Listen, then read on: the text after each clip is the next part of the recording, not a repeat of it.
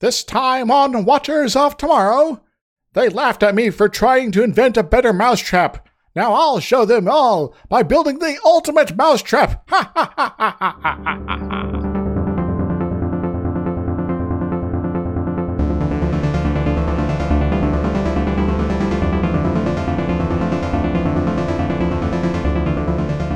Hello, everybody. Welcome to Watchers of Tomorrow, the sci fi review podcast. We put the humanities back into science fiction. I am Gep, and I'm joined, as always, by my friend and co host, Dr. Izix. Hi. And this week we watched The Ultimate Computer. Of Ultimate Destiny. Speaking of putting the humanities back into things, uh, anyway, uh, Uh, this episode was written by DC Fontana based on a short story I couldn't find by someone named Lawrence N. Wolfe. I don't think I'm familiar with that name. Yeah, neither am I, and neither is Wikipedia. Sorry, guys, that's all we got. Okay, we've got two guest stars this week. Uh, we have Barry Russo playing Commodore Wesley, who's the authority figure we're not supposed to like this episode.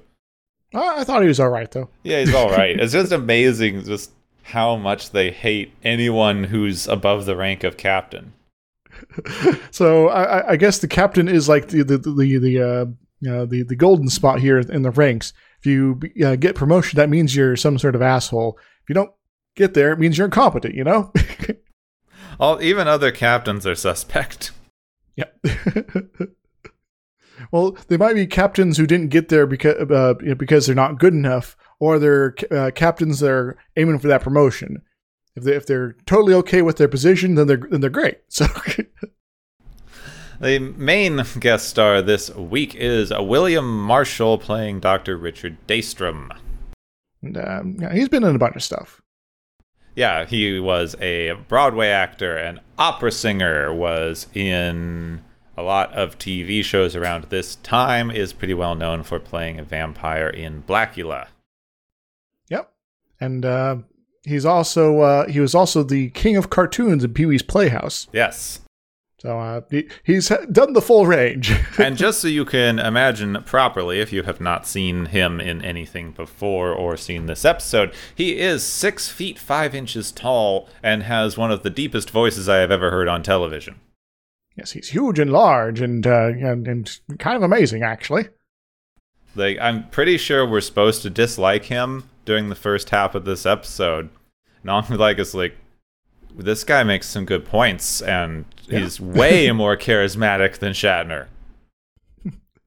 Shatner, you're being outacted here. Well, I, that's easy technically, but not only is he being outacted, but he's just like, this guy seems genuinely likable. Yeah, And Kirk keeps attacking him. And I'm like, Kirk, why are you being so mean? Like, I know you're tiny compared to this, you know, six foot five man when you're down there at like five two or whatever, but um, Kirk, you're. I know the dynamic's supposed to be going the other way, but I'm actually siding with the guest star this week at this point. So maybe chill. Alright, I guess we should jump in since we're already talking about character dynamics. yes. Kirk's pissed. Kirk's really pissed because he's gotten an order. Yep. like he, I guess he doesn't get these very often, but uh, it's like, well, I have to go do something now. That's the okay. entire opening. It's like I got ordered to this space station. I don't even know why. They wouldn't tell me. Like this guy who outranks me told me to do a thing. so we, we, we're uh, this week's uh, Kirk is kind of whiny baby Kirk. Okay. Very. The superior officer in question is Commodore Wesley, who beams aboard to tell Kirk that he and the ship have been chosen for the honor of testing a new kind of computer called the M5 Multitronic Unit. So this is some sort of new new uh, device here that uh, might be, say, a, a, a big secret that they're even uh, uh, testing it. So maybe some base level security and not talking about it over uh, communication lines might be a good idea, unless you weren't told, Kirk. Hmm. Except Spock knows everything about it because he's like a, a 50 billion computer scientist or whatever random number they made up. Uh, he, he put all his uh, skill points in computer science. This is the most advanced computer ever conceived, and the hope is it will be capable of running all systems on a starship almost without the need of a crew. Cool. Um, so it's like the uh, the next generation Enterprise uh, computer then. It's like this computer can do the things that all the other computers on the ship can do, but from a central point. Like, oh my god, what wizardry is this? controller. Yes. Connecting computers to one another. Wait, we we've just invented the sh- Starship Internet.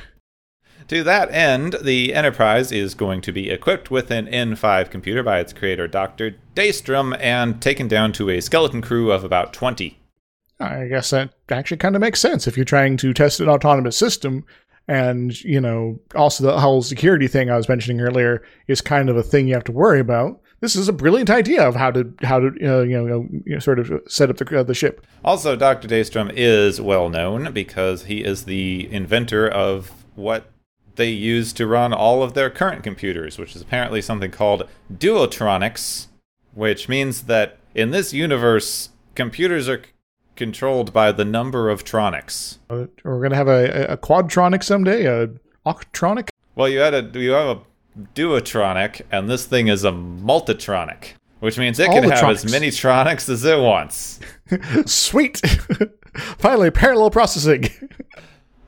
The M5 will lead the Enterprise in wargame simulations where it will be attacked by a Federation attack force commanded by Commodore Wesley. Wesley, I'm, I hope you don't tr- uh, attempt to do some dread pirating here. This is going to be like four ships against one, so hugely unfair. And Kirk's like, four ships against my Enterprise? Oh, well, of course, we kick their ass, but it'll be hard. Uh, we might get some damage. What gives? Kirk is not pleased about a computer taking over for people, and he's even more upset that Wesley's kind of a dick. yeah. As Wesley insinuates that his job as captain even will become unnecessary should the M5 work as intended. That does have beg some questions there, but anyhow. McCoy is also distrustful of computers and hates the idea that a computer might ever run anything ever. Spock thinks this idea is pretty cool. Was this the point where they were talking about uh, the uh, the medical uh, you know bay being like the last thing to be uh, replaced by computers? Then No, I think that was later, but okay, yeah, they're like, yeah, medicine will be won't be taken over by computers anytime soon. Your job's safe. Dr. Daystrom, who is a massively tall man with a super deep voice and is way more charismatic than any other character on this entire show, even Scotty. is installing the M5 unit in engineering. He has to ask a bunch of permission to hook it up to main power because Scotty's dragging his feet and being kind of also mean to him. Well, it is Scotty's uh, you know uh, baby down there. Uh, so he probably doesn't want someone mucking around with the main power cables. That is not a bad point, yeah. Spock geeks out about the computer, while McCoy points out that they are testing this thing, but if something goes wrong and it doesn't work, they haven't left enough crew on board to run the ship, which is a pretty good point. So, to, to be honest, though, they are supposed to be fairly close to a starbase throughout the entire episode, so hopefully they'd be able to at least get the ship back to the starbase. Also, didn't just a couple episodes back we had uh, basically everyone except a few people turned into uh, geometric shapes, and some aliens are helping run the ship, and that was much less than twenty people. Yeah, but aliens don't know how to run the ship, Oh yeah, right? this, like, safety point gets flat out ignored by everyone because Kirk is doing some philosophizing. or trying to. Yeah. Kirk says there are certain things that men have to do to remain men, and your computer would rob them of that. Hmm. Daystrom says you could do a lot of stuff, but you want to be a starship captain because it makes you famous and powerful. And Kirk goes, Oh. Oh, hmm. yeah, about that, huh? I'll have to think about this. Kirk is sufficiently burned Yes. and runs off to sulk. And McCoy goes, No, it's okay. You's a good captain. Who's a good captain? You're the best captain we'll ever have, going forward ever. Now, what McCoy actually says is, yeah, it stinks when, and you feel sorry for somebody when they lose their job to a computer. But when it happens to you, it's different. Literally, that's what he says. Like, I'm not paraphrasing. Basically, yeah. Back on the bridge, they are putting the M5 through navigational tests. It's like your your navigational computer should probably be able to make automated course corrections already. Like this, like autopilot was already a thing before they even like had computers. Like they had mechanical ways of keeping something on course. So like your starship computer can't keep your ship flying in a straight line. I guess not. But then again, it might be coming back to that sort of space as ocean sort of idea that you know you have to you know maybe make course corrections due to currents or something like that. But you don't got those in space, so Kirk keeps turning the M5 off every time it does anything, much to the annoyance of Dr. Daystrom, but they have direct orders to test the M5's capabilities to calculate and maintain the orbit of a planet and give recommendations of a planetary survey. The computer does this orbit perfectly, which it seems like they should do more considering how many times they fall out of the sky when they try to do it. Maybe at some point there was uh, something similar to what happened in the back uh, in the in the, the, history of in the Dune universe, where there was some sort of uh, anti-robot jihad or something like that. Uh, uh, the uh, where they basically got rid of all the computers, and and now in Star Trek, we're after that time period or whatever, and they're like, well, we're back, we're computers are cool again, and so we're developing them again, but we we have to figure all this stuff out because we kind of intentionally got rid of all the, the previous knowledge how to do this. Whoops. But instead of in Dune, where they decided, well, we're going to train people to do these very specific computery tasks, they just went, ah, we'll figure it out. It's fine. eh, close enough is good. Kirk, trying to show off that no computer could replace me, mm, mm, gives his recommendations for who he would send on the planetary survey. This includes himself, Dr. McCoy, Spock, an astrobiologist we've never heard of, and a geologist we've never heard of. Then, Dr. Daystrom asks for M5's recommendations. This is Spock, the same astrobiologist, and a different geologist. Gasp. And they play the frickin' stinger music for this. Yes. it's like, okay, the computer's made this different decision. Why is this important? Kirk gets really pissy. Daystrom asks the M5 to explain its decision making process, and it says that, you know, the landing party needs the lead scientist, an astrobiologist, and there's two different geologists on board, and this one did a planetary survey of this planet years ago when he was working for a mining corporation, which is something Kirk didn't know. Dun, dun, dun. Also, they don't need Kirk and McCoy, because why would you send the captain on a planetary survey? To to uh, wander around uh, and get into trouble, uh, get abducted by aliens, uh, and or smell a sweet sa- uh, gas cloud that uh, may be trying to kill everybody. That's why.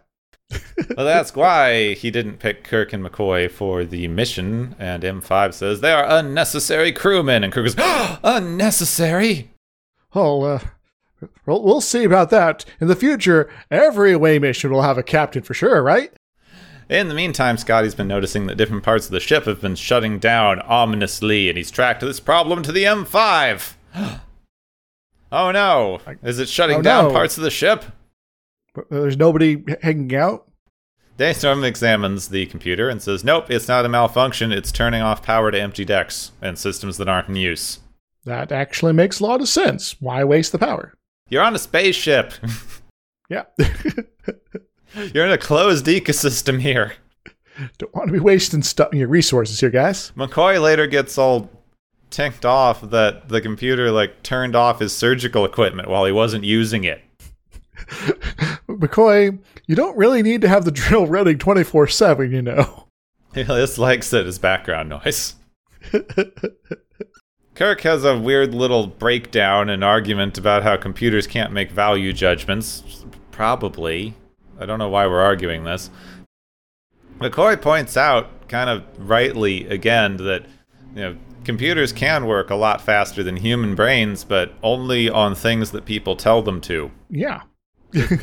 This also gets ignored. So, so, so far we have, you know, the, the obvious observation of, you know, uh, uh, computers are a tool and they are, can be very efficient tools. And yeah, no one's really arguing that this is do it being anything more than that at this point. Daystrom calls the M5 a brand new approach to computer science, and that's, that's supposed to explain everything, I suppose. This uh, this reminds me of some talks I've been to. Anyway, The bridge calls the Enterprise is being stalked by an unidentified ship. This is the Starfleet Attack Force. oh no, it's it's early. Oh no. They communicate and say that they are here for a unscheduled combat simulation of the M5 computer. Hmm. So they set phasers to one one hundredth power and turnover control to the M5, which handily defeats the attacking ship. Oh, that works. Um, I I guess the whole relaying of orders between people on the various uh, other ships and basically not really giving them much uh, wiggle room to react uh, instinctively or anything like that means the computer be- bested them easily or something, I guess. Yeah, I don't know. I guess because the computer can control the ship faster than this weird thing they're doing where Kirk orders something, the person on the bridge who's in charge of it has to relay the instructions to a completely different section of the ship for them to do something because their systems are so weirdly disconnected. Yep. So, yeah, having central control over everything in the ship lets you react faster to what's going on. yes. So why why is this not a thing we have presently? Spock has a interesting comment, I guess, just to show even Spock's iffy about this, because he is impressed by the new computer and he likes advances in computer stuff generally, but he doesn't want to serve under a computer, and computers cannot instill loyalty in a crew. We have Yeah. some good points here. You see, maybe it's Yes. like command and executive decisions where people have to make a lot of, you know, human based decisions using their intuition and other things aren't really in danger of being automated. yes, we're going to be keeping those around. Yeah, we, we, we should be designing systems where there is the, still the human element, but making a better tool for that human element to use, that should be okay. Now, he's gonna take over my captain job. It's capt. I'm captain. I- I'm the captain. this thing's flying my. Sh- no, I don't think so. I sit in the ch- in the big chair. I, I give the orders, man.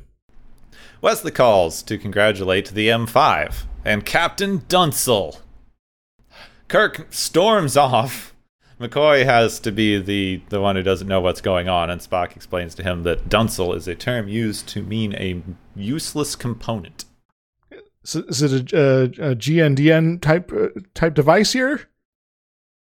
Goes nowhere, does nothing.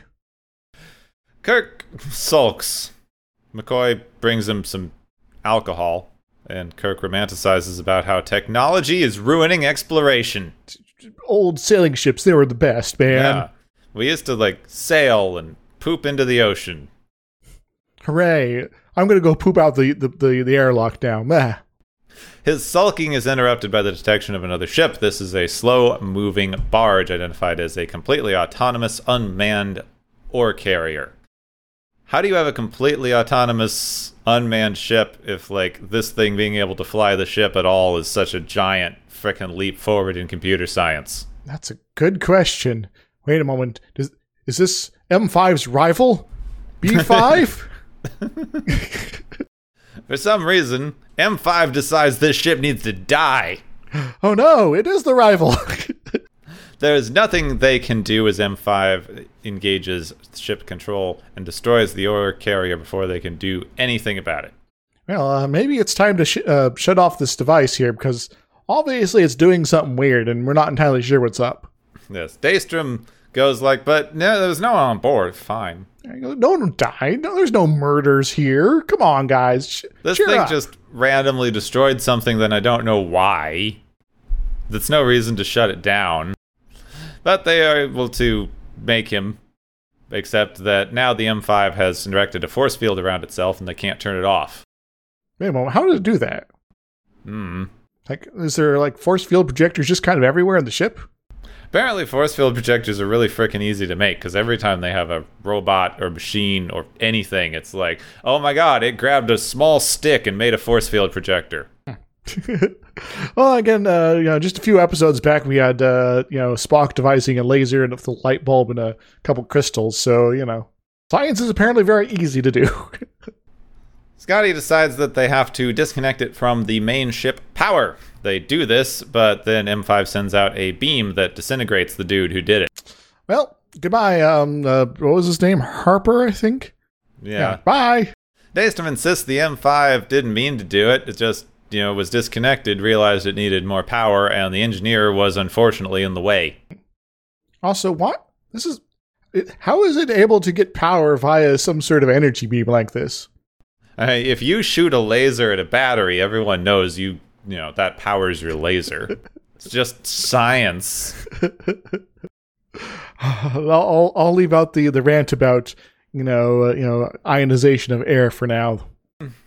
In the briefing room, they go over how the M5 has taken over all of the ship.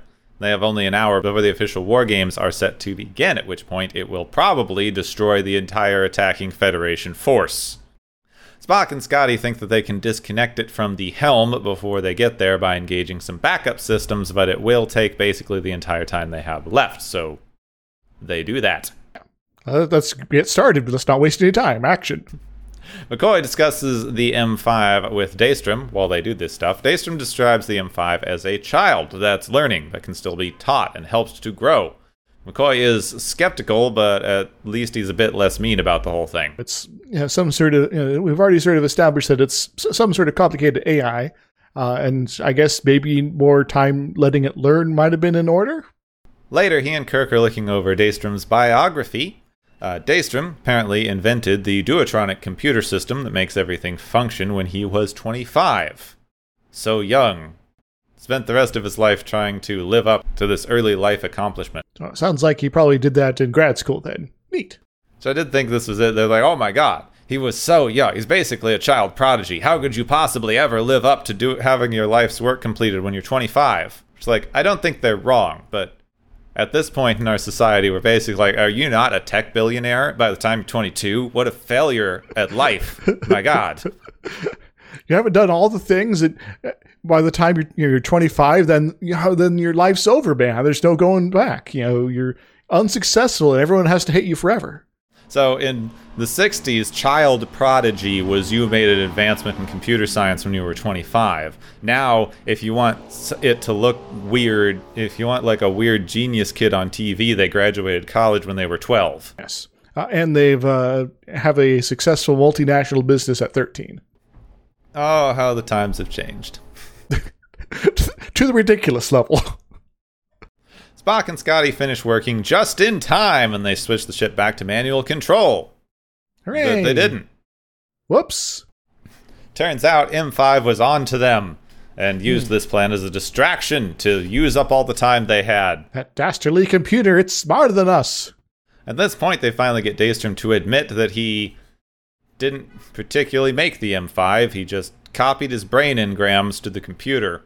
So it's basically just his brain in a box. But faster because computer reasons. Yes. Basically, uh, it's some sort of like positronic network, except not and faster. Yeah. I don't think Asimov's positronic as a word was in common use in the 60s. No, not really, no. But now it's time for the war games. Four Federation ships approach the Enterprise. The M5 reacts just like it did before, except with full phaser power, easily disabling two of the ships, killing dozens of crew members before the others fall back. Well, um, I guess the Enterprise is doomed then, because obviously something's gone horribly wrong, and the other ships will uh, swing around and uh, try to take it down, and uh, and hope for the best because they're up against the ultimate computer that's much faster at ordering than they are. Daystrom's really, really upset about this, and he tries to talk the M5 down. The M5 thinks it needs to protect itself, even though Daystrom keeps telling it it shouldn't murder and kill people because I made you to make it so that people could not have to do dangerous things, and now you're just killing everyone. Just stop it, please. Please, I beg of you. Then Daystrom goes into full manic meltdown mode, going like, "Everyone hated me. Thanks, I left behind my back. I was so young, boy genius. They called me." Ah, ah, ah, and then they sedate him. Right, so, so you're starting to sound like a, a megalomaniac here now. Um, chill, dude. Like, how could he possibly live up to the achievement of inventing something in his twenties? I don't know. Have have a worthwhile life? I.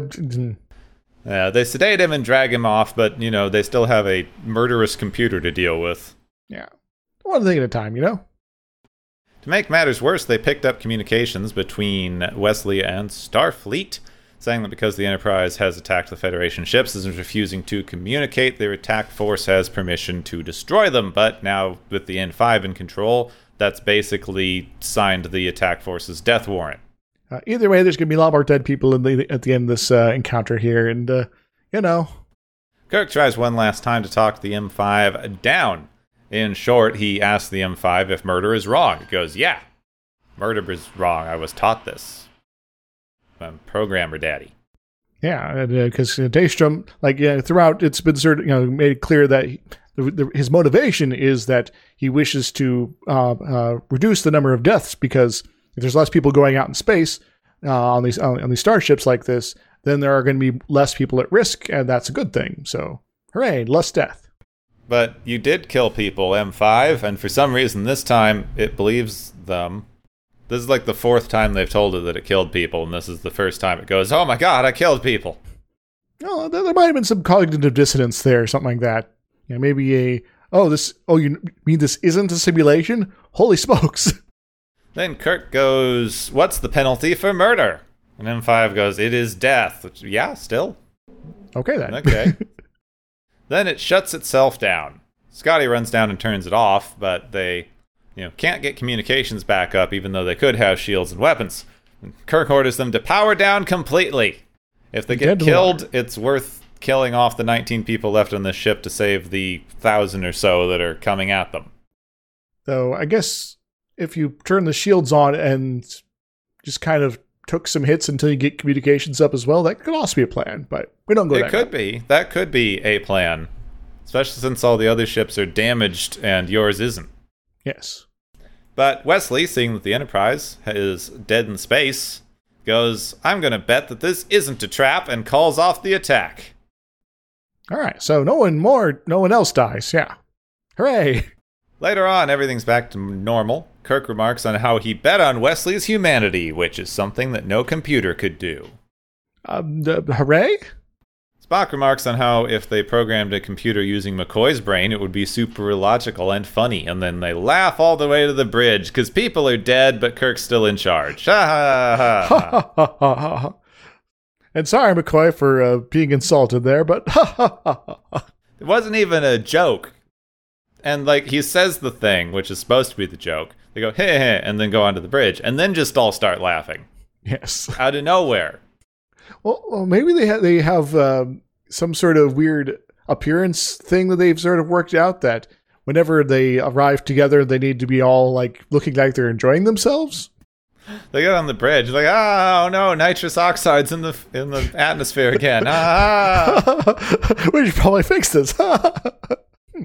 so, the ultimate computer. Yeah. So either computers are bad or scientists be crazy. Yeah. Or both. Or both. Don't put your crazy scientist in a computer.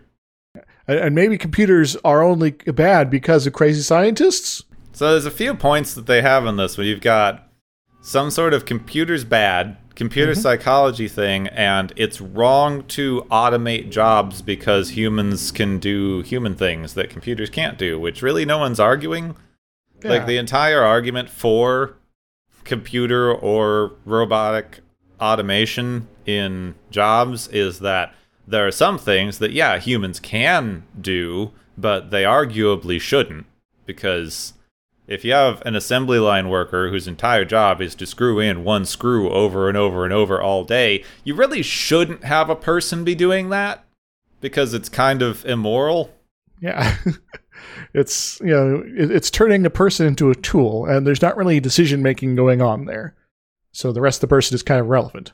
The only problem that you actually hit with automation is when automation started in the like 40s and 50s immediately after World War II like we invented a huge amount of automation for our war machine during World War II and then we transitioned to that into civilian production afterward which is why we had a massive economic boom in the United States through the 40s 50s and 60s Oh, I got all these machines and uh, assembly lines that we don't need to use to make tanks anymore, and people that are super experts at you know running and building these things. So why can't we use this stuff to make a lot of money? And then they did.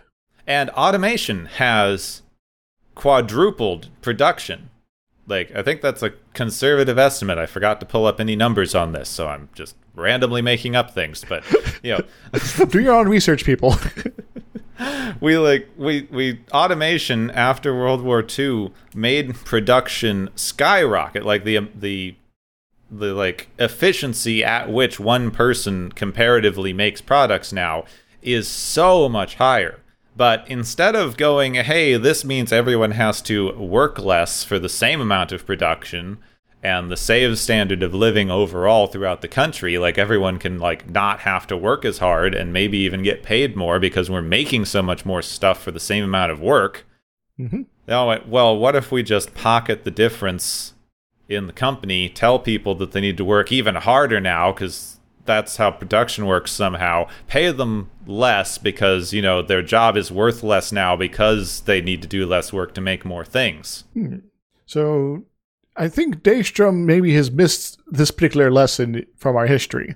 See, the problem the problem with automation is not that it displaces someone from a job because if you can automate the job with a computer, a person probably shouldn't be doing it. It's not going to be creatively fulfilling. They're not making any executive decisions. You're not using that person's skills effectively because there's lots of stuff that people can do that machines can't, like decision making and art and communication. And uh, when you're dealing with mass production, you know you you you can very much have a mass production of people doing these specific jobs, and but because you need a certain level of consistency to uh, even try uh, you know uh, you know give lip service to trying to employ their uh, you know the the, the their, their innate uh, you know uh, crafting and all that the skills they develop for this sort of task uh, will you know so you like you know the situation where you have a single person uh, start you know, do start from, to finish of a single product that's going to reduce the uh, uh, universality of the final product. Uh, there's going to be inconsistencies because not everyone's going to uh, employ their skills the same way, and so you you you know it's from a a consistency standpoint for your product. It makes sense to have the jobs broken up into you know a single task that that someone or a machine would be doing over and over and over again. So, issue that you hit with automating jobs away, which is something we're still talking about now, Mhm. is not exactly the fact that you took someone's job away. It's that when someone doesn't have the job, they're screwed. Mm-hmm. Like if you ha- if you didn't have a system where someone had to maintain any employment, no matter how menial, uh, or you know basically starve to death, then if you automated away a menial task, you could go, well, that's great. Now we can free up all these people who had to do this menial task to make our society work, and they can go do something better with their time. Yeah, you know, they could uh, you know go back to school, you know, learn something else to do, uh, or they could you know p- pick up say creative works, become an artist, a writer, a musician, or something like that. I mean, that's the thing. You could use those same skills if you work in like a steel factory making steel and then some computer comes in and automates some of it. Well, now you, you know how to work this stuff. Go, you know, make something cool with these skills you have. You don't have to go off and learn to be a computer scientist. Yeah, you know, you have uh, experience working steel, so let's build a, a kick-ass structure, uh, you know, an art piece, or maybe uh, get some friends together and it's like we're going to make a, a giant robot. This could be really cool. Now I want a giant robot. But you can't do that because unless you had somehow like saved up enough money that you could basically retire when your job got automated, like you are beholden to this corporate to this company that was giving you your monthly paycheck to be able to live and now that's gone and you have to go quickly scramble to find another company but you know jobs at the skill level that you were previously working at got automated away so now you have to try to go back to school and do something else or do something even more menial that people haven't bothered to automate yet. And it becomes a mm-hmm. major problem just because we don't have anything to do with the people who were displaced. Because we've created a situation in our society right now where you are so defined by your job and career. We even consider not having a job for even a minute to be this like massive stain on someone. Like, if you don't or can't work, you are basically completely worthless in society, which means when we inevitably displace a lot of workers with automation, which we probably should be doing for the sake of everyone, But now they are unemployed, which means that they are basically worse than trash because they don't have jobs and aren't contributing, even though there's plenty of ways they could contribute if we gave them the tools to do so. So we have a societal problem, you know, in the in the now that we're just sort of trying to ignore, and it's kind of getting ridiculous. Yeah, we we offset it to automation. We say the problem is that automation is taking people's jobs away, not that when someone's job gets taken away, they're screwed. Like jobs end, it just happens. Yeah. nobody needs, you know, nobody needs you to make freaking like le- like fancy leather boots so much anymore because we all started wearing tennis shoes. Like those jobs just changed. You know, uh, there, you know, there are people that still uh, make uh, horseshoes, but that's not something that's necessarily as needed anymore. Yeah, you don't have as many horses the the entire job of the people who used to wander around with sweepers and buckets and clean up horse poop like not really a thing anymore. Yep. it, we didn't automate it away; it just changed. Yeah, and the the, the world uh, keeps moving on, and we as a society need to be more nimble about helping people uh, without you know, to to to uh, endure the, the transitions in our, our, our how our how our society runs. And yeah. And that's not addressed at all this episode. Yeah. See that's exactly the thing. We just like don't allow for transition periods because if you do need to pick up some new skills like the, you keep hitting this weird thing We're like what if we just teach everyone to be computer scientists? Like well that's dumb because then everyone will be computer scientists and that might change too or you'll have like too many people in the market or something. But even a lot of people don't feel like being a computer scientist, but if you gave someone the opportunity to change their skill set or do something else or even figure out what else they could do with their current skill set or just not have to like not be forced to work constantly to survive because maybe they could do something better with their time that would also benefit society instead of screwing screws into little plastic toys all day. You know, moving forward, I am eager to see uh, more plans and uh, ideas and you know laws and things like that pushed forward that address this very problem. And there are a number of things sort of being sort of uh, you know bandied about to tr- try to co- you know cover this problem. But the problem is we're not really moving in a very material fashion on any of these uh, at present, uh, and that kind of sucks. Yeah, I'm going to go full on communist here and quote like a couple things I've seen on Twitter. Unfortunately, I don't have the names in front of me, but I've seen this sentiment expressed multiple times by different people. Go ahead, go ahead. the basic argument that people have when you start talking about communist and socialist like safety nets are you don't wait, don't you want people to have to work? It's like, no, I don't no. want people to have to work. I want people to want to work. Yes. If someone wants to contribute to society and the things they do benefit them as well as the people that they're doing this job to benefit, that would be great. Right now, if you have to work, a company can do basically anything they fricking want to you because you have to work. The company can pay you basically nothing and treat you like dirt, and you have to work six jobs to survive because you have to. If you can don't have to, they have to incentivize you to do so oh, uh, hey, your your health insurance is is is uh, provided through your employer, and they give you crap uh, wages, but your health insurance through your employer is good enough to make sure you're able to manage your uh, chronic is- illness or uh, your family member with cancer or something like that. Well, if you want to change jobs, even you know, or you lose this one, well, guess what? You're not going to have that anymore, and you know, maybe your family member dies, or you are unable to work for perhaps years on end because suddenly you can't manage your chronic illness. So, yeah, that sucks.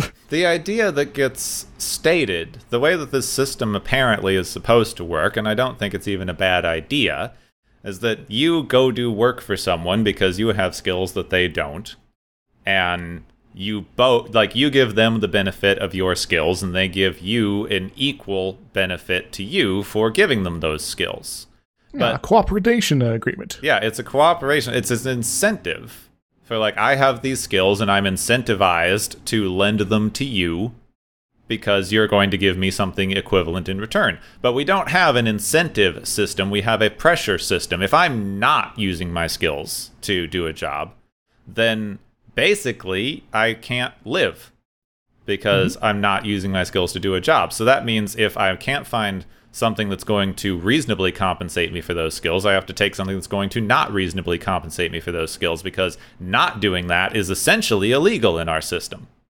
Yep. Because, all right, well, I guess you can't make rent now. Hmm. Can't just let you sit here, so we got to kick you out. Uh, and if you try to stay here, well, now we're going to have some issues. And just because you couldn't pay for it because you didn't have the right kind of kind of job. That's kind of depressing. Yeah. Do you want to talk about memory engrams? Um. Oh, sure. I didn't have anything ready for that, but go ahead. well, because they're not a thing. Yeah. Which uh, I just thought I'd look them up because you hear it a lot, especially in science fiction. Especially in Star Trek. yeah. Memory engrams. We transferred your engrams. He copied his engrams. Engram is something that was come up by a scientist named Richard uh, Semon in the late 1800s. He was oh. one of many people who was studying memory. I always get a little, uh, uh, you know, feeling of uh oh when late 1800s uh, medical science comes up. He was experimenting on mice, and he wasn't doing anything worse to mice than we do now. Okay, good. but basically, he theorized that memory must be stored in the brain somewhere. And an engram is this hypothetical unit of memory. It is the physical structure in which a memory or group of memories would be stored. So, sort of like your uh, your, your your your brain particle, your brain uh, memory hard drive, your your your your your flash memory here. Yeah, you could think of it as being kind of analogous to like a bit. Yes. Now, the thing that they hit on with this is like, okay, so we theorize that you have a brain and it has memories in it, so they must be there someplace. Uh, they kept testing this on mice by teaching a mouse how to run a maze, then cutting out random bits of its brain and seeing if it still remembered how to run the maze, and it always did. That's kind of wacky. Yeah, so they couldn't find where this engram was supposed to be stored in the brain. Mm-hmm. Apparently, later on, a different scientist uh, trained a rabbit to blink at a certain stimulus and then chemically turned on and off different parts of the rabbit's brain. And he claims to have found it because he turned off a part of the brain and it stopped blinking. But um, it's so deep in the brain, people are pretty iffy on that. And there's a definite chance that he may have just turned off the rabbit's ability to blink. Which is what I was about to say. You know, sure you didn't didn't turn off the ability to to blink as opposed to the decision making portion. so basically, as far as memory goes, generally, we know that we have short term and long term memories. That's pretty standard as far as we know with things. Uh, you get a short term memory, which you can recall immediately, but it seems to last a couple hours, maybe about 12 hours before it blanks out. Um, but then it's converted via some structures in the brain around the hippocampus that that's still not completely understood into a long-term memory which just stays. Like people who suffer from debilitating diseases later in life, like Alzheimer's and other things that affect your memory or your short-term to long-term memory conversions, still mm-hmm. have their long-term memory because that just is there. Yeah, and uh, I, have had uh, a couple of family members who have uh, had uh, the Alzheimer's, and you know, you know, it, it's definitely you know a number of instances where they're able to tell stories from years ago uh, pretty well, and then they're kind of confused what's going on presently, and uh, yeah, exactly. Because as far as we can tell, the only thing that gets affected in your ability to create new memories is that conversion between short-term and long-term memory. Disruption of the process. And as far as we can tell, this is all speculative because we know next to nothing about how the brain works, despite what you want to hear on TED Talks. uh, memories don't seem to be stored exactly because you don't really recall a memory, you reconstruct it. So when you remember something that happened in your past, as far as we can tell, you're not really remembering the thing that happened. You're remembering kind of a vague outline of what happened. And then you're filling in the rest. A, a associative framework where you sort of have, you know, a the, the general you know, impression, and then those reference other impressions, which then reference other impressions, and that allows you to sort of step through a series of uh, pictures in your head of what the memory was all about. The, the thing that I saw a while ago that illustrated this pretty well is if you have like a digital camera or a computer scanner mm-hmm. and you take a picture of the front of a building, it goes through and it takes every single square inch of that building and loads it in. And then when you pull it up on your computer later, it you know loads in every single square inch of the building inch by inch by inch. Mm-hmm. If you, as a person, look at this building, you register, well, it has those corners there, it has a few windows here, it has a door here. And then when you remember that building later, you go like, well, it had a corner here, here, here, a window about here, a window about here, a door about here. It was made of brick, fill in bricks. You don't remember where every brick was, you just remember there were bricks, and you generally know what bricks look like.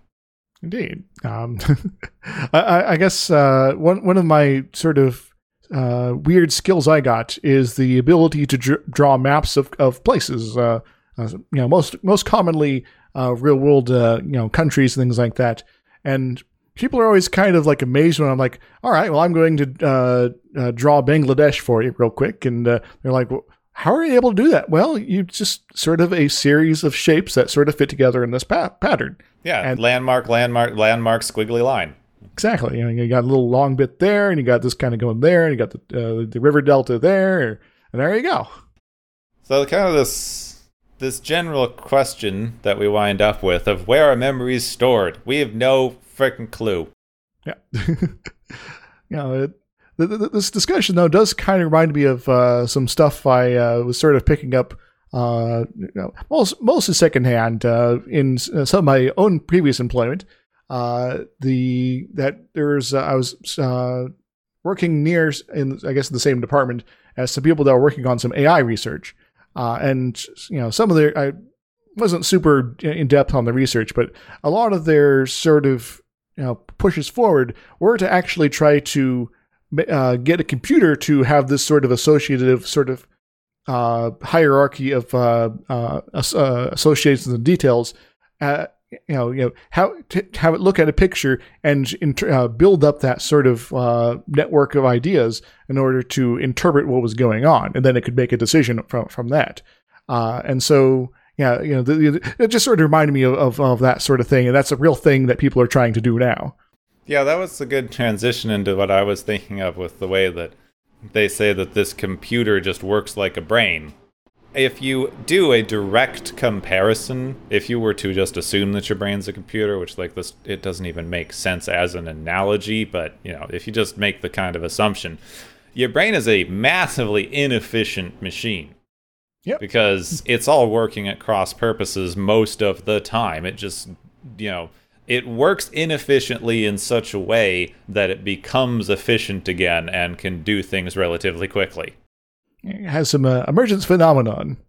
And that's the thing. The emergent phenomenon are very important.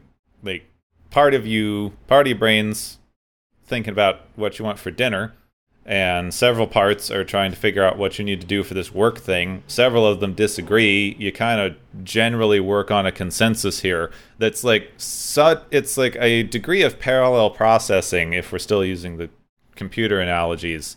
That's basically unimaginable. Uh, we're, we're Multitronic. Yes. you're doing so many things that you're thinking about so many things at once. Different parts of you are are thinking about so many things all at the same time. You're not even aware of most of them unless you spend a lot of time trying to think about it and get in contact with those parts of yourself so that you can be told what's happening. But even then, you don't need to be aware of most of it. Yeah, you know, you, know, you can just sort of let your brain do its various uh, jobs, and you know, and then there, and you got kind of come up with you know the, it, when the details of those results become relevant, they pop up. But there's a lot of talk about intuition and really really fast decision making and how like humans basically make decisions before you're even aware of how you made them. And it's based on a lot of past experience and da da da da da da. But a lot of the things people talk about is how these decisions happen kind of subconsciously and you can never really know why you made decisions And then I hit on a lot of other kind of schools of therapy and stuff that are like, yeah, um, you can, you just didn't ask. Yeah, I, I guess one of the things I, I sort of tried to uh, do in my own, uh, you know, attempts to bring sanity to the world and you know, get engage in people uh, online is to ask myself why I'm saying things to people, so that if people need an explanation, I can provide one. And there's plenty of people that are able to do that, but not everyone. And so you often run into situations that like that where it's like, okay, obviously this person I'm talking to doesn't know what they're talking about because they don't know how they're thinking about this in the first place. Well, everyone can, just some people yeah. don't. Yes. All right. Now, aside from some of that, you had some weirdness with. So this episode, I didn't mention it specifically, but Daystrom is played by an African American, mm-hmm. and this episode got some like okay praise for being like, hey, you cast like a super important computer scientist as a black guy in the '60s. Yeah. But then you made him crazy, and you made him so Oops. crazy that he infected his computer with crazy. Hmm. And he ends the episode kind of, you know, uh, passed out, uh, you know, uh, drugged out because they need to to not be in the way again. Hmm. Not a, not a very good result there, but uh, they started good. I was, I was thinking through this, and I don't know if there's a good way to resolve it, and it definitely wasn't represented in this episode because they made it so like they keep saying this computer's acting in an illogical way, which basically means it's just being erratic. Which so I guess the thing that worked in the end was kind of random because it's being erratic. Mm-hmm. So you shouldn't be able to logically or accurately predict its behaviors. Well, I, I, I maybe stepping back to you know some of the stuff we just talked about. The computer perhaps doesn't understand its decision making process and sort of had to be uh, guided through asking those questions of itself uh, and to have it sort of uh, question the assumptions that it's operating on in order to realize, oh, maybe I should scan the ship. Oh, I I did kill people. Whoops. Hmm. Though that's something that we can probably talk about now with that, if the with like computers not understanding why they do things, especially in a situation like this, where for some reason they're they're doing this weird scare tactic thing of like, oh my god, the computer could even come for Captain Kirk's job. Dun dun dun. Yeah, that that whole plot line was kind of excessive. but so we we want to now make AIs that can do more and more things and make more and more decisions, and we're running into a problem of something that we called a black box AI. which basically it, it's a machine learning algorithm which is becoming incredibly popular right now and mm-hmm. you feed it a bunch of data. It recognizes patterns in that data, and then you feed it something new, and it goes, well, that data matches this pattern. But since it machine learned all this stuff, rewrote a bunch of things, you don't know how it made those decisions. It can't explain it to you. So basically, you showed it this thing. It said, like, here's my decision based on all of this other data I got. You're like, well, I have no idea how that comes together or what. So yeah. How much do you trust it? You know, uh, to, to a certain degree, you know, when you have a situation like that, you, in order to ensure that it is uh, making proper decisions, you you you hypothetically you'd have someone sort of spot checking it uh, as the data is sort of processed through the system.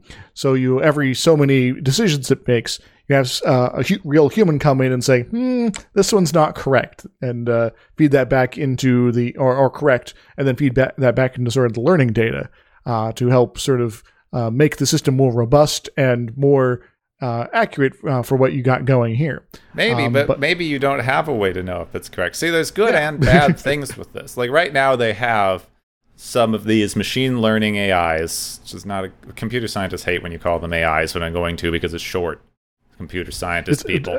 A decision making box. yeah. And they they have them looking for things like lung cancer. Mm-hmm. And you have a bunch of people and you say like, well, all these people have lung cancer. Like we know, we found them and they do. So, let's feed it all these x-rays as the data set. Then we will show it an x-ray and it will look at the patterns and go this person might have lung cancer and then you check it and the computer's better at recognizing these patterns than any random doctor. Mm-hmm. So that's fine because you're using the computer as a diagnostic tool. You don't care how it recognized this pattern or not. You just need to know that you should check this person for lung cancer. yeah, it draws your attention to a possible problem. But you have some other things, like I saw an article recently about um, the kinds of machine learning algorithms that they they have on things like Twitter and other social media networks that mm-hmm. are they're employing to try to look for hate speech. It's like seems like it should work out fine. You feed it a bunch of stuff that you have flagged as hate speech. You say this is what hate speech looks like. It runs it through its machine learning thingy, and then it starts automatically flagging stuff. But a lot of the language that people use as hate speech is also language that is being reclaimed by the minority groups that the people with hate speech are attacking. Which Indeed. means that this algorithm winds up disproportionately blocking the people who you are trying to protect from the hate speech and less so the people who are doing the hate speech. Yep. But you just threw it into a black box. So you don't know how it's making these decisions. You don't know quite how to tweak it. If you don't have a human looking at the stuff, it's just blocking a bunch of people that you had the, you know, decent intention to try to protect.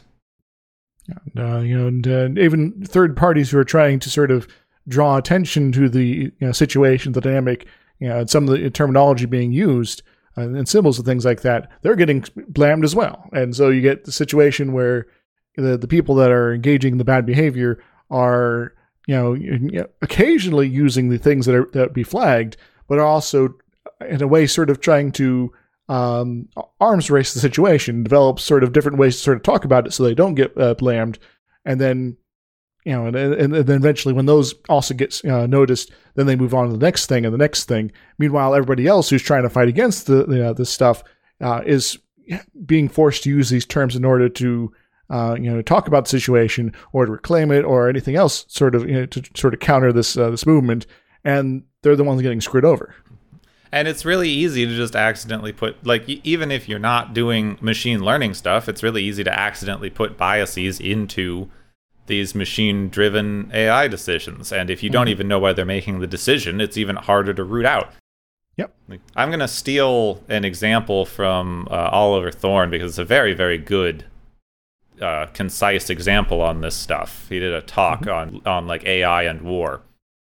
Yes. And he did this incredibly good example, which is like if you are making a new social media app and you want it to do the Twitter thing where it pops up what people are talking about on the side. Mm-hmm. Well, the two things that people are always talking about are the weather and lunch. Those are always the two most popular things people are talking about on social media. Yep. So you say, well, that's going to get boring, so let's have it filter out weather and lunch. We have it like look at the most popular stuff, but if it's weather or lunch, we'll filter it out because people are always talking about that. But now you have a AI that's biased against climate change reporting. Yep. or uh, developments in uh, f- uh, uh, food safety, perhaps. So you know you you had a good thing to look at, but you accidentally gave it a bias that you didn't intend. Mm-hmm. Yeah, unintended consequences, they're a thing, and people need to be wary of them and not just assume the system is going to be perfect uh, right out the box or even a long time down the road. And you don't even hit a particular problem if you can go back and look at it and go like, well, darn. But if you have one of these black box AIs, you can't even do that. You don't know how it's making its decisions. You can try to do uh, after the fact studies and say, okay, we have a our own. We, we've taken the data for ourselves and we've you know run our own sort of uh, uh, analysis of, of, what the data is actually saying, and we can now compare that to what's been filtered out. But at that point, all these conversations are old news.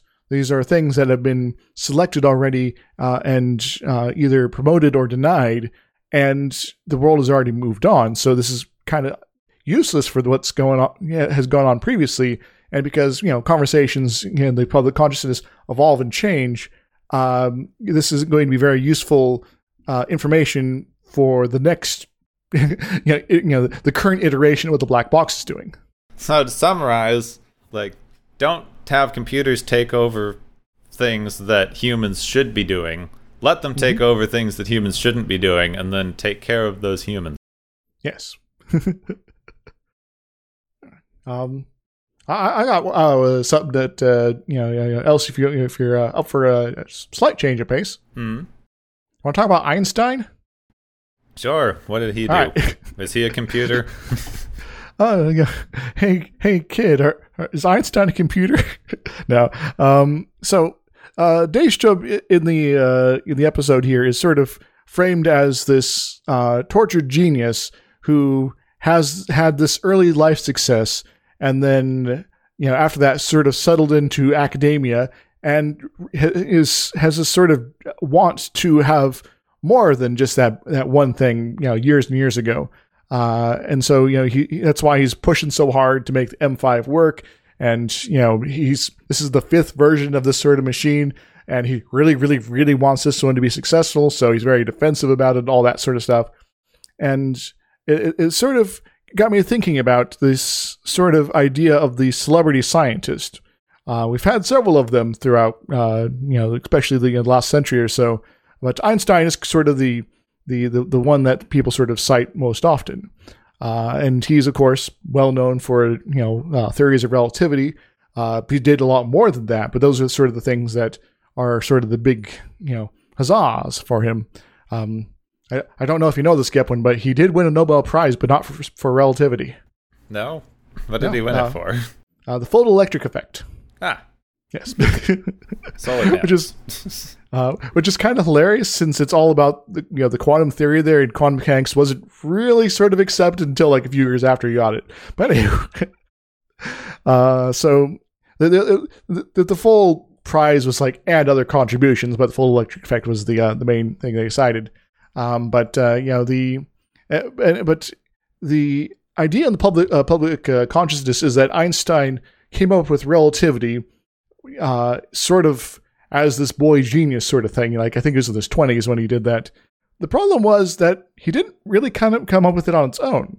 He actually worked with other people and you know his collaborations that he's building off of previous uh, work and things like that.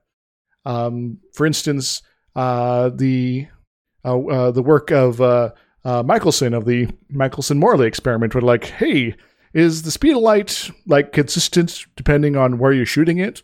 Oh, it apparently is. Uh, then there's uh, you know uh, Lorentz, who is all about we're going to have some Lorentz transformations here. That's a physics thing, so if you don't know what that's what I'm talking about there, it's it's complicated. Anyway, and of course there's the Poincaré, of the Poincaré uh, conjecture, and uh, that's all about spheres and things like that. But we'll not worry about that right now. Um, and and so the the, you know, the the shoulders of giants sort of situation here, where he was working with and uh, you know moving beyond the the work of people that were done pre- uh, previously and corresponding with them, and so he didn't just suddenly dream up this you know equals MC square sort of stuff. He he was very much putting together the pieces and putting his, you know his own sort of spin on the ideas, but it's still very much a you know he, yeah sure he's a smart guy, but it isn't sort of I'm going to create out of nothing the ultimate theory of space and time here. It's I am going through a process as a scientist and building a new idea.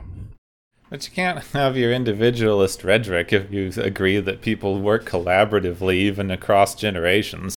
Yeah, and, and, yeah, this, this individualist idea sort of you know infects the you know the idea of Einstein, and you know, there, I, I've ranted a bit about uh, science journalism and how it can be very good or very bad, kind of depending on how things are being sort of taken, and if it's sort of falling back on the sort of uh, thing where the the the the lone you know tortured genius scientist who is doing all the the science on their own and that's not really a thing. You know there's sure there's some people that sort of uh, give it a go as far as their own conduct but they're they tend not to get a whole lot done honestly um, you know you know you know it's like oh yeah what about Stephen Hawking? Well he has Roger Penrose you know?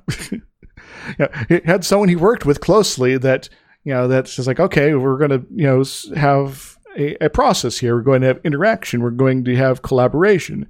And you know sure you know you might get more of the credit here uh, due to how sort of things uh, unfold here but you're not standing on your own here it's all about personality yeah sort of thing always kind of reminds me of uh, like how much stuff do you think edison actually invented not much Nothing. like literally nothing. The guy never invented a single thing in his life. He just sold it.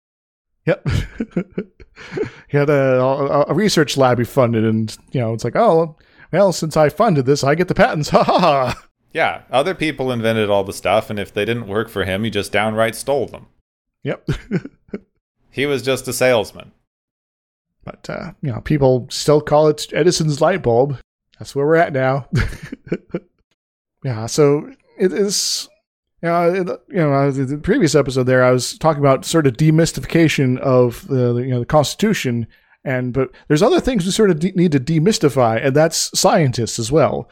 As Yeah, someone with the background as being a scientist, yeah, that- that's something that you know I had to sort of do at some point myself to realize, oh yeah, there's it's more than just sort of I'm going to write the right equation and do the right theory, and that's going to solve all the things I'm, I'm, I'm thinking about here, and that'll be great. No, it's a bit more involved than that. Well, we definitely don't have the time or research to go into it now, but we really need to spend like a full hour go like going over scientism at some point. Science, yes. hmm. Maybe I'll have to plot that in the future. Hmm. But I think at the minute we are over time and we're running out of things to talk about for this episode. That usually means that it's time for the galaxy's favorite game show. Yay!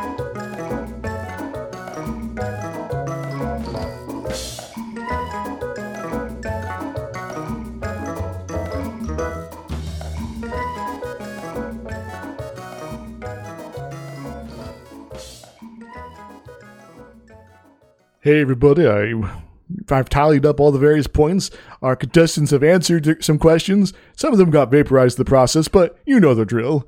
So we got some winners uh, to announce here. So uh, the first winner uh, you know, has uh, successfully completed the gunshots by computer uh, you know uh, challenge here, and that's the M5 for being a computer that well pulls the trigger and kills a bunch of people. What does it win, Gepwin?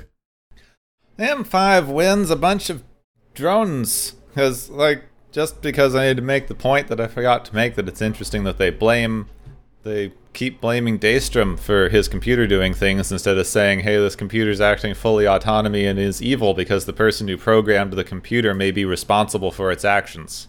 It's a good point here. Hmm. So maybe we, you know, maybe we should do uh, an episode of scientism and then drones at the end. hmm. Anyway, our uh, second uh, prize is the the human factor prize. Uh, Daystrom gets this one for making M5 perhaps a little too human. What does he win, Gepwin?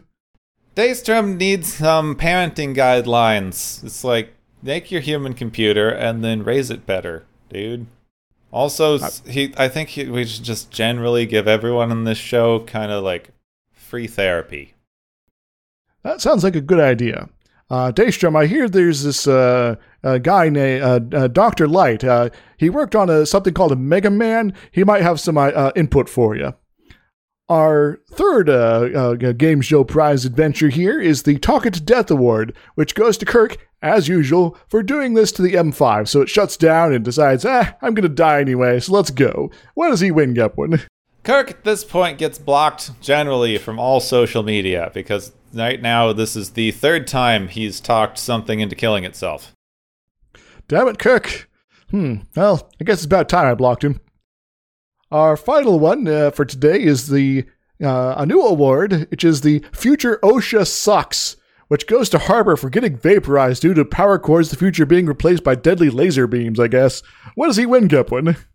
Harper, to collect his prize, needs to fill out the M4385 form in triplicate detailing the way that the death was definitely not his own fault and could be maybe the fault of the ship, despite the forms that he filled out when taking the job that, you know, named Starfleet is definitely not responsible for uh, accidental deaths due to hyper intelligent sentient computer. And it doesn't have a clause for the sentient computer being, uh, you know, Starfleet installed or not. So he's probably out of luck. So that's it, Gepwin. That's uh, all we got this week. Uh, I hope we have more, uh, more, uh, uh, you, know, you know, craziness next week. Um, and hopefully, I don't get vaporized. I'm I'm surrounded by power cords here. Yes, don't get vaporized. But thank you all for joining us on the galaxy's favorite game show.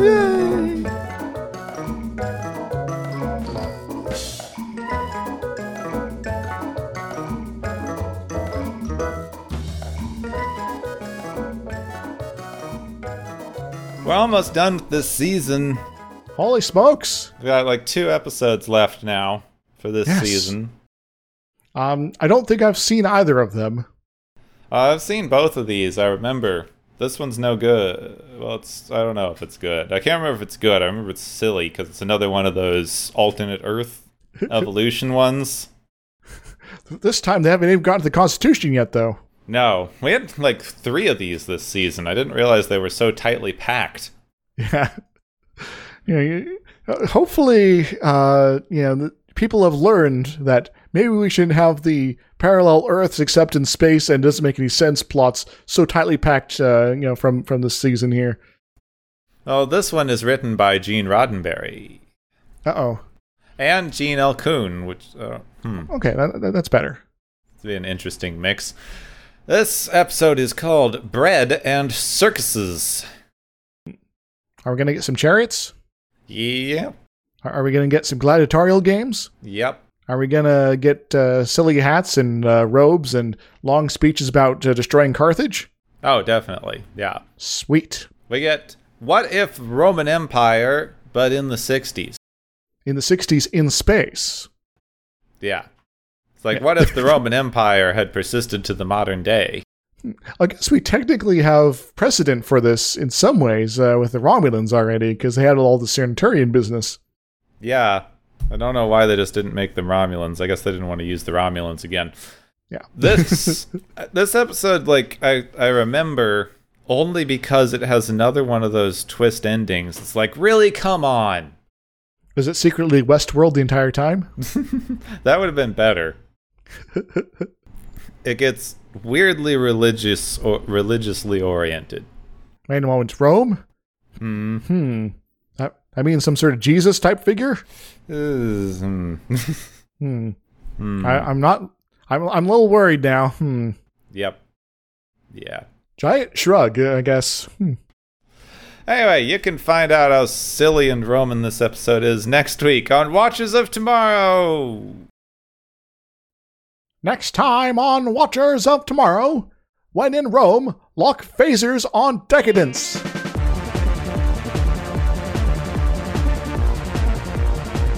Have been listening to Watchers of Tomorrow, a podcast on science fiction media. Find and follow Watchers of Tomorrow on Podbean, YouTube, Spotify, iTunes, Google Play, Stitcher, Pocket Cast, Spreaker, Digital Podcast, and perhaps many more to come. If you enjoy our podcast, make sure to subscribe for more. And where possible, make sure to rate your experience or leave us a review. You may find Gepwin on youtube.com slash Gepwin and Twitter at Gepwin.